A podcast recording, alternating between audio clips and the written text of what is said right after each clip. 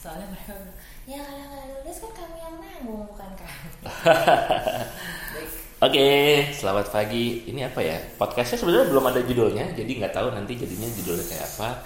Eh, kenalin gue Didut, lu dengerin podcast gue, podcast pertama gue bareng Suci. Suci ya? Suci lama lengkapnya siapa? Kenalin? Suci Amalia Ginita Ah, oke. Eh, Suci sehari-hari di Jogja ya? yes Saya di Jogja. Ini pertemuan pertama gue sama Suci, so actually eh, langsung di apa ya langsung gue todong bikin podcast aja gitu karena podcastnya nggak jadi-jadi kayaknya langsung mau bikin aja nah eh, pengen ngobrolin kopi karena Suci kebetulan eh, apa ya pemilik atau pengelola atau whatever develop developer. Developer ya? Eh, Suci itu developer sekaligus pengelola sebuah kedai kopi di Jogja gitu. Suci boleh cerita dong dulu suka kopi kenapa sih? Atau kuliahnya bahkan tentang kopi ya atau tentang kuliner? Oh enggak tentang antropologi sih.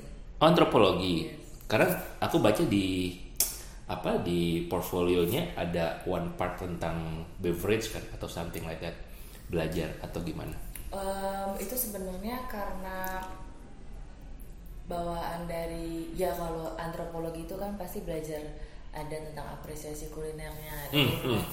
satu paket seperti itu Hmm. terus Ah. kalau lebih spesifiknya kan memang base nya aku suka makan suka jajan Oke. gitu nah pas masuk dunia kopi ini kan Hmm. otomatis sering jajan ke sana kemari Hmm. terus lebih suka apalagi di Jogja juga punya beberapa temen yang food blogger jadi kan semakin Ah. jadi ya interesting Nah, Oke. gitu. Eh, mungkin dari dari awal aja ya. Kenapa sih su- suka kopi awalnya? Em, karena keluarga aku semua peminum kopi Hmm. jadi dari dulu papa tuh suka banget eh, minum kopi tubruk bahkan Ya. tanpa gula kayak gitu terus kakakku yang pertama karena jarak umur kami juga lumayan jauh jadi aku Hmm. lihat dia setiap hari minum kopi karena dia juga workaholic terus kakakku yang kedua juga otomatis kan ya keluarga kami nggak ada yang minum Oke. teh bahkan Ini bertiga berarti ya? Yes. Tiga saudara semua minum kopi Iya. gitu ya? Oke. cuma mamaku sih yang minum teh tapi itu tidak tidak berpengaruh sama kami Ah. kami tetap minum kopi kayak gitu Iya. cuma ya zaman dulu sih kopi kan cuma taunya kopi tubruk Hmm, gitu gitu nah hmm. setelah mulai um, naik kan masuk ke Hmm. Jogja ternyata nggak sengaja juga sih tiba-tiba Hmm. berada di lingkungan yang ya penggiat kopi di Penggiat Jogja kopinya. ya. Oke. Hmm. Kenalin nama kedai kopinya? Lupa tadi nanya kedai kopinya yang sekarang dikelola. oh Dasmu Works Dasmu Walk. Iya. Masih kan sekarang? Masih ada Oke. Maksudnya kamu masih ngelola Walk ini kan? Em, kebetulan kemarin kan udah mulai vakum kan ya, mulai. Oh, kamunya udah selesai. Iya. Ah, oke. Per apa nih? Kalau boleh tahu, per akhir bulan kemarin?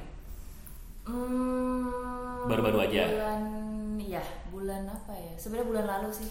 Hmm. eh, apa namanya Hmm. eh, fixnya udah mulai Oke. selesai. Eh, ceritain dong eh, apa ya eh, kebiasaan minum kopi di Jogja gitu. Hmm. Apakah trennya orang minum kopi di Jogja kayak apa sih? Kalau kalau di Jakarta kan jelas ya. Hmm. Orang-orang kalau kedai kopi banyak sekarang. Selain dulu, kalau dulu orang kenalnya Starbucks aja. Sekarang Hmm. udah sejak third wave coffee sudah ada kayak Liberica, Anomali, kedai-kedai kopi muncul, terus muncul tren es kopi gitu kan, kopi tuku, kopi kenangan, dan kopi-kopi lainnya gitu. Nah, kalau di Jogja gimana? Di Jogja itu mungkin aku akan mulai dari tahun sekitar 2011 atau 2012 Yes, boleh. muncul pertama yang bikin orang yang bikin orang aware ya, Hmm. bukan masuknya kopi. Kalau masuknya kopi itu pasti udah lama banget lah. ya. Oke, iya. Kalau mulai aware itu sejak ada kalau di Jogja sejak ada klinik kopi. Bukan karena kedai kopi, Uh, klinik Ad- kopi dulu. yang coffee shopnya kedai kopi itu bukan? Em, kalau dari anak-anak kopi sih Hmm? mulai menggiatkannya dari klinik kopi. Kenapa? Hmm. Oke lah, misalkan memang kedai kopi itu memang buat uh, proper coffee shop segala iya. macamnya. Hmm, hmm. Cuma yang membangkitkan jiwanya itu klinik kopi. Oh ya. Karena dia membangun base community kan. Orang Jogja kan senang kayak Iya, gitu. iya, iya, Maksudnya iya.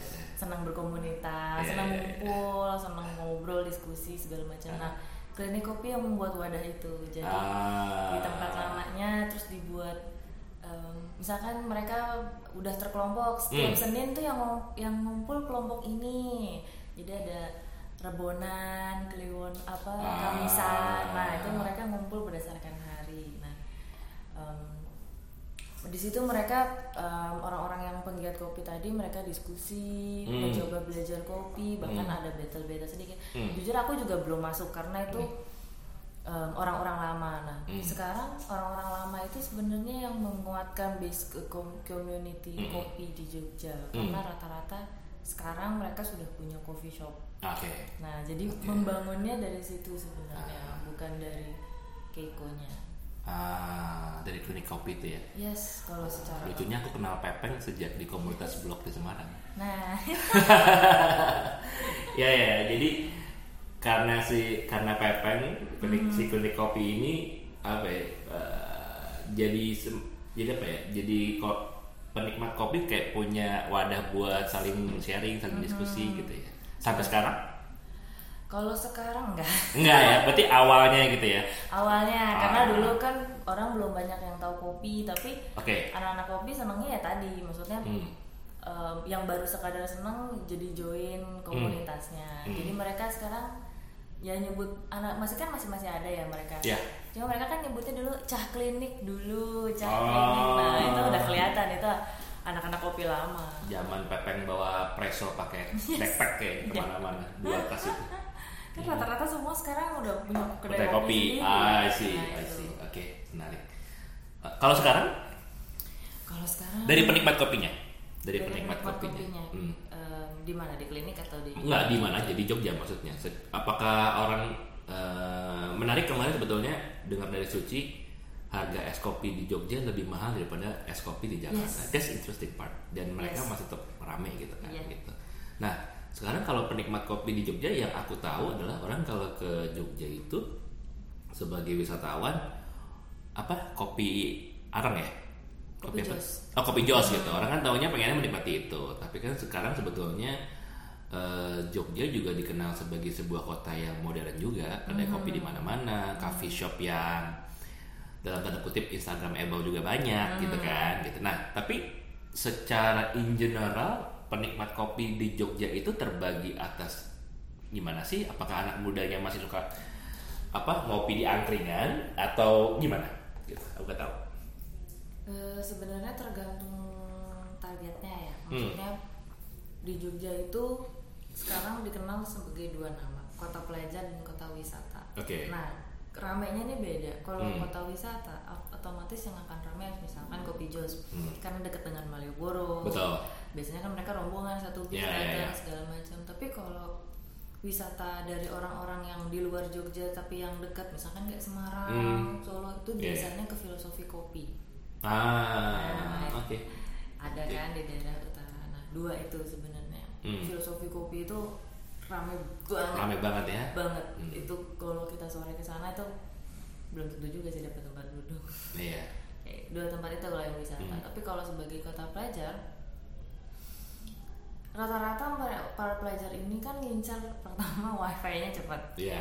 jadi kalau konsepnya kalau yang pelajar ini pengennya tuh selalu nongkrong gitu loh Hmm.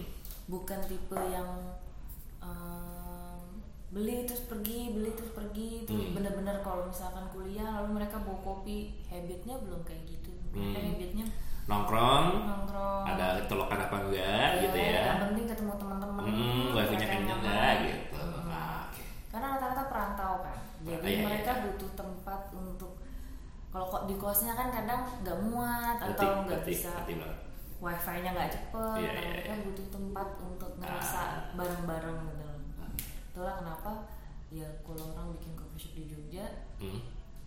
eh, deket kampus aja kadang rame-rame aja sih Hmm. hmm. karena itu apa eh, nyari tempat nongkrongnya Oke. Sambil minum kopi nggak apa-apa loh. Oh, pada saat ya. Harusnya nggak boleh ya? Harus idealnya, oke, ini menarik nih. Kita ngomongin soal teknis karena tadi Suci beli kopi dan kayaknya panas banget. Nah, eh, bikin kopi itu kalau cappuccino harus berapa derajat sih? Em, untuk cappuccino ya, sebenarnya takarannya ready to drink. Maksudnya Hmm. Pokoknya eh, eh, agak hangat aja gitu ya, bukan panas banget. gitu. 85 sampai ini kan tadi hampir 100 ya. Eh, panas banget ya. Banget. Jadi aku butuh waktu lama untuk diemin dia. Mungkin aku pen- penikmat panas-panas jadi kayak santai aja minum. Iya, cuma memang masih ada orang yang pengennya panas gitu, hmm. panas banget. Hmm. Tapi kan sebenarnya baristanya bisa nanya Hmm. mau em, dibuat panas banget atau enggak. Hmm. gitu. Jadi Kita tinggal bilang ready to drink. Oke. Karena biasanya cappuccino ya itu harus ready to drink. Sekarang nanya soal nah soal kopi-kopian. Eh, kalau aku kan sebetulnya kalau kayak musik itu sebenarnya easy easy listener dengerin apa aja oke. Se- Mau itu K-pop, mau itu Amerika, mau itu Indonesia, as long itu enak di kuping gua, Hmm. actually suka-suka aja. Sama kayak kopi. Yes. Aku penikmat kopi segala gitu. Mau kopi sasetan, Mhm. mau kopi siapa yang dibuat pokoknya asal enak aja it's okay gitu. Mau cuma Vietnam drip mau kopi dicamp kopi tubruk cuma aduk kayak susu it's okay gitu. Nah kalau kafe kan enggak kedai kopi kan kayak gula tuh terlarang gitu kopi sasetan tuh ah gitu kayak racun gitu. Nah buat kamu gimana? Kalau sebagai aktif bukan penggiat kopi gitu. Sebagai praktisi kopi menurut kamu gimana? Minum kopi itu sebenarnya gimana sih gitu, harusnya? Eh, kopi ya kopi adalah kopi ya. Maksudnya hmm, kita juga nggak bisa memaksakan yang minum. Kamu nggak boleh pakai gula. Kopi itu Hmm. udah enak nggak pakai gula sedangkan background em, pengetahuan tentang meminum kopi itu kan- literasi minum kopinya ya itu kan sudah mereka sudah misalkan kayak aku dari rumah ya mungkin aku memang terbiasa minum kopi sachet atau Ah, ah. kopi tubruk itu Hmm. juga nggak bisa disalahkan kan Hmm. berarti kan tergantung keputusan orang Hmm. mau pakai gula atau enggak Hmm. ya tetap aja itu kan kebebasan Hmm. yang minum menurutku walaupun sebenarnya saat kita pesan manual brew Iya ya. terkadang eh, memang aku menyarankan lebih baik dicoba dulu kalau Hmm. ternyata si kopinya ternyata udah oh my god heaven gitu rasanya bahkan nggak udah manis nggak Hmm. perlu pakai gula ya terkadang yang minum juga ngerti kok nggak usah dipakai Hmm. gula gitu tapi itu bukan berarti pemaksaan maksudnya nggak boleh ada gula Hmm. sama sekali Buat penikmat kopi awal yang let's say baru pengen minum kopi. Mhm. Kalau dia mau nyobain kopi yang teksturnya menurut kamu tadi manis, itu kopi apa yang harus dicoba?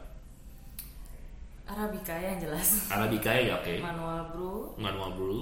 Em, lalu em, kalau baristanya memang katakanlah tanda kutip jago ya Ah, dia sebenarnya bisa meminim, minim- minimalisir pahitnya pahitnya. Mhm. Kalau biji kopinya, ngomong biji kopi, biji kopi dari mana yang dia memang punya cita rasa lebih, let's say lebih manis dibandingin kopi lainnya atau lebih apa ya? Kalau kata Pepeng lebih fruit fruity gitu. ya Em, rata-rata dari Jawa Barat enak Ah, Ya. dari Jawa Barat ya. biasanya eh, flavornya tuh citrus jeruk-jeruk gitu Hmm. enak jadi biasanya kalau bikin ditambahin es doang itu Hmm. udah enak banget Ah. cuma kalau mau favoritku sampai Hmm. sekarang itu Pantan Musara Hmm, oke. Bandung itu kan daerah dingin. Mhm. Hmm, Malang juga daerah dingin. Hmm. Apakah Malang dan Bandung punya karakter biji kopi yang mirip-mirip atau enggak? Malang sama Bandung Hmm, Ini pertanyaan random. Jadi karena podcast ini random banget. Jadi Oke. apa yang terlintas di kepala tuh aku tanyain aja gitu. kopi dari Malang aku biasanya ada spesifikasinya tapi tetap beda Udah beda ya? Anak tanah apa segala ya macam gitu ya. unsur tanah dulunya bekas nanam apa Hmm, hmm. tanaman sampingannya apa terus varietas yang dulu ditanam eh, varietas apa itu Hmm. kan juga mempengaruhi Oke. Terus kita masuk es kopi. Es kopi mulai masuk di Jogja eh, udah mulai rame atau rame banget atau gimana penikmat es kopi? Hmm, Kalau penikmat es kopi di Jakarta itu kebanyakan pegawai, karyawan di gedung, eh, mereka mengandalkan GoFood yang jelas gitu. Jadi dulu aku ker- eh, sebelum di ini aku kerja di kantor yang di bawah di lobbynya tuh ada kopi kenangan gitu. Eh, sangat laku. Aku sampai bingung ini kenapa laku banget ya. Kayak jam mereka buka mungkin jam 7, jam 8, jam 5 udah habis. hmm, Terus Gojek tuh kalau beli eh, kalau apa abang GoFood beli itu bisa 10 15 gitu kan laku banget gitu. Jadi yang penikmat kopi es kopi itu biasanya kalau di Jakarta pegawai-pegawai gitu. Di luar yang lainnya pasti ya pasti uh, juga banyak. Tapi kebanyakan di jam kerja gitu pegawai-pegawai. Nah kalau di Jogja gimana? Di Jogja baru hype es kopi itu 2016 Iya dua tahun lalu ya, Yes. setahun dua tahun lalu. Hmm. Yang paling terkenal sekarang di Jogja, Kufe dan Laju. Kof Kof Kufe Kufe, sebenarnya aku nggak tahu sih bacanya Kufe dan Laju. Oke. tapi namanya Kufe kalau aku baca Yang kau bilang tadi, mereka bahkan sekarang udah ekspansi ke Jakarta ya. Eh, baru Kufe ya Ah, baru Kufe Nah, ya. karena lebih duluan Kufe Oh ada Laju oh itu ada dua Kufe dan Laju, Laju. ini. Oh ada dua ini. Oke. Oke. Dan mereka harganya interestingly lebih mahal dibandingkan es kopi di Jakarta. yes Dua puluh ribu. dua puluh ribuan Dan itu masih ramai juga. Rame Ah, apakah yang beli kebanyakan anak muda atau Hmm, pangsa pasarnya beda. Kalau Hmm. Itu, nah dia satu-satunya yang ice coffee yang eh, konsepnya take away ya kan? konsep takeaway? dan itu berhasil. Oke. Yang Oke. lain enggak. Yang lain kedai kopi gitu. Yang lain pasti kedai kopi. Laju pun walaupun konsepnya adalah take away, dia Hmm. tetap menyediakan tempat Bikin. lebar buat Oh, buat orang ya duduk aja Hmm. gitu. Oh. Kufe itu enggak. Gedenya cuma segini. Yes, actually uh, Se- sepotong itu udah bar. ya sebetulnya karena menurutku es kopi itu kan harganya antara 15.000 sampai 18.000 let's say gitu. Hmm. Memang idealnya kan operasional costnya harus rendah kan ya. Memang kalau gede-gede ya nggak jadi rendah gitu. Harganya nggak jadi segitu kan. Gitu. Ah, menarik. Kalau kopi apalagi ya? Hmm, oh iya. Soal kalau ada orang kan kamu sekarang sudah berhasil bikin satu kedai kopi ngelola juga sudah cukup lama sekitar tiga tahun setengah ya berapa Dua tahun dua tahun setengah oke nah orang kalau tertarik mau bikin bisnis kopi itu apa sih yang dipikirin pertama gitu lokasi atau ada hal lain yang sebetulnya lokasi itu nggak berpengaruh kok orang bisa aja gitu marketing atau apa Hmm, kalau dari yang gue pelajarin kemarin, Mm-mm. eh, teorinya adalah lokasi, Ah, ah. penentuan produk, betul harga, betul lalu 4P itu lah. Iya, iya. gitu. 4P itu apa? Sorry. Produk, price, em, kayaknya place, hmm. promotion. ah berhasil di kuliahnya Padahal di kuliah nggak dipelajari. terus oke Karena aku belajar bisnis autodidak kan. Iya, iya. eh, itu secara teoritikal Ya itu secara teorinya. Ah. gitu. Tapi menurutku kita nggak bisa menjual sesuatu kalau kita pun nggak yakin kalau produknya itu sebenarnya kita setengah hati gitu kayak hmm. sebenarnya ini produk ada yang kurang gitu loh. Cuma Mm-mm. ya udahlah jual aja dulu. Yang Mm-mm. penting promosinya gitu. Mm-mm. Ya sebenarnya nggak salah juga. Mm-mm. Cuma kalau menurutku saat kamu pun mengiyakan bahwa produk ini tuh enak dan layak dijual, Mm-mm. itu kayak semuanya lancar aja. ah Maksudnya place pun gak jadi masalah karena Yang penting- keyakinanmu, yang penting yang bikin confidence aja gitu ya Yes. kalau kopi gue enak gitu hmm, misalkan eh, nanti dari promosinya pun kelihatan gitu. Apalagi kalau misalkan kita buat di Jogja ya, Mm-mm. eh, mulut ke mulut itu lebih berhasil ketimbang eh, kita promosi. platform lain gitu Yes, oke lah platform juga nggak bisa disingkirkan karena itu juga berpengaruh. Hmm. Tapi baru sekedar info, tapi belum ke masuk ke ranah. Oh iya, gue yakin gue mau coba ini. Hmm, gitu hmm, loh. hmm. Kalau dari mulut ke mulut itu bisa langsung. Oh iya deh kita coba besok Hmm. kayak gitu. Sama halnya di kopi di Jogja. Oke. Eh, kamu kan pasti eh, giat juga kalau di Jogja pasti ada community buat pe- penggiat kopi kan ya gitu. Nah, banyak gak sih yang bikin kedai kopi terus tutup atau sebaliknya bikin kayak tadi awalnya nggak nggak niat bikin terus sukses aja gitu jalan-jalan aja Banyak. banyak ya banyak ya Yang tutup juga. yang tutup karena apa kebanyakan? This is interesting. Karena investasi terlalu besar atau apa biasanya? Eh, pertama biasanya kalau memang kami kenal gitu Mm-mm, dari mm-mm. dalam itu biasanya secara dari dalam Mm-mm. jadi manajemennya itu em, entah jadi bermusuhan satu sama lain Ah, jadi- lebih faktor internalnya. Iya, Ah. kalau menurutku itu faktornya dari culture company-nya nggak nggak jelas.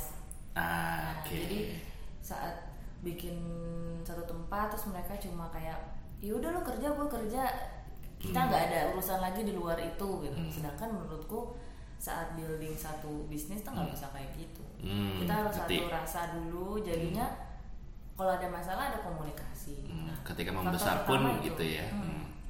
Faktor pertama itu rata-rata em, hancur dari dalam kayak Mm, gitu. mm. Yang kedua ya sepi. Sepinya biasanya ya karena mereka nggak mau aktif secara promosi. Promosi Mm. itu nggak cuma kayak buy one get one gitu. Iya, iya. Enggak sih menurutku, tapi ya pakai banyak sekarang ba- makin canggih kan teknologi. Mm-mm. Bikin iklan lah di Instagram. Jadi Digital orang marketing tahu. gitu ya. ya. Hmm. Hmm. Eh, minimal kayak orang tahu kalau dia tuh aktif ada gitu ini kan yang penting di notice dulu kan Iya. terus udah gitu biasanya malas bikin acara sedangkan orang Jogja Hmm. itu kan senang bikin ngikut acara kan misalkan merangkai bunga seperti mereka berdatangan Oh, gimmick-gimmick event gitu ya. Yes. Hmm. yang ya kita nggak perlu bayar mereka untuk bikin acara tapi Yes. kan sesimpel kamu kami sediakan tempat Mm-mm. kamu tinggal kalau misalkan eventnya berbayar bayarnya itu cuma buat kamu tapi uh, bisa dibanding sama kita Iya, sama kopinya atau apa. itu kan udah Iya, iya. ya Tapi itu orang juga seneng dibikin kayak gitu ya. So far berhasil berhasil aja gitu ya. Hmm. apalagi apalagi misalkan kayak gini kemarin ada coffee shop namanya take off bikin Hmm. yang pun mas cuma duduk-duduk aja lah sekan ada yang duduk di kursi tentang branding Hmm. branding produk gitu. Hmm. datang Banyak ya. duduk duduk duduk kenal dengan mudanya karena mereka rata-rata perantau mereka rata-rata hmm, masih mencari sukanya apa sih gitu. Nah. jadi saat dibikinin ruang kayak gitu Hmm. mereka tuh pasti ikut karena mereka Hmm. menganggap kapan lagi gue belajar gratis karena pun aku kayak gitu dulu gitu. kapan lagi aku bisa belajar ada ruangnya Hmm. kafe-kafe yang ramai tuh kayak antologi itu sering bikin acara Oke. Last question. Sebagai kamu kan pendatang di Jogja 2012 ya. Terus ngelihat Jogja sekarang sebetulnya kota yang seperti apa sih? Apakah masih aku nggak bilang kota aku tuh selalu, selalu menganggap kota Jogja aku dulu lama di Semarang ya. Semarang tuh kan kota industri gitu. Kalau Jogja kan lebih budaya lebih tenang gitu. Apakah sekarang masih seperti itu atau sudah berubah menjadi kota yang modern gitu atau semi modern gitu? Semi modern sih hmm. karena em, yang datang itu kan banyak banget ya. Iya. datang dan menetap. Iya. dan rata-rata yang datang itu misalkan dari Jakarta dari Jakarta Hmm. ini udah berapa banyak gitu. Dia kan membawa kultur baru. Betul nah betul. apalagi sekarang itu termasuk para investor para investor Hmm. dari Jakarta betul. dari Semarang dari Surabaya Hmm. itu juga bikin di Jogja betul. Dan rata-rata itu kan memperkenalkan eh, gaya hidup modern. Gaya hidup baru gitu ya. Sesimpel kayak laju ini misalkan. Dia itu menyasarnya benar-benar anak muda. Mm-mm. misalkan mereka dia nggak ragu ngasih sponsor utama buat peluncuran album band indie di Jogja Oh, dan band indie sebenarnya bukan asli Jogja tapi dia dari dari Jakarta, Jakarta, jadi tapi kan itu membawa Hmm. warna baru kan. Kayak kalau nongkrong di laju itu anak-anak hypebeast ah ngerti ngerti. Jadi em, tempat itu juga em, mencerminkan status sosial anak-anak mudanya gitu. Dan mereka lagi perlu itu Oke. tempat-tempat Jadi sekarang di Jogja sebetulnya ya setiap penikmat kopi pu- eh, setiap penikmat kopi punya tempatnya masing-masing gitu ya. Yang kopi jos juga punya marketnya sendiri, es kopi juga punya, kedai kopi juga gitu. gitu. Mm-mm. Jadi as long yang bikin kopi confidence aja di kopinya enak ya laku-laku aja sebetulnya Yes. gitu. Oke. Eh, mungkin podcast pertama ini cukup sampai di sini. Terima kasih Suci udah sharing. Kalau mau gue nggak tahu bakal di upload di mana, tapi yang pasti di Anchor dulu pertama. Eh, impiannya sih di Spotify, tapi will see. Jadi kalau tapi kalau mau nanya silahkan eh, bisa mention gue di Twitter @didut atau di Instagram @hallodidut. Thank you guys.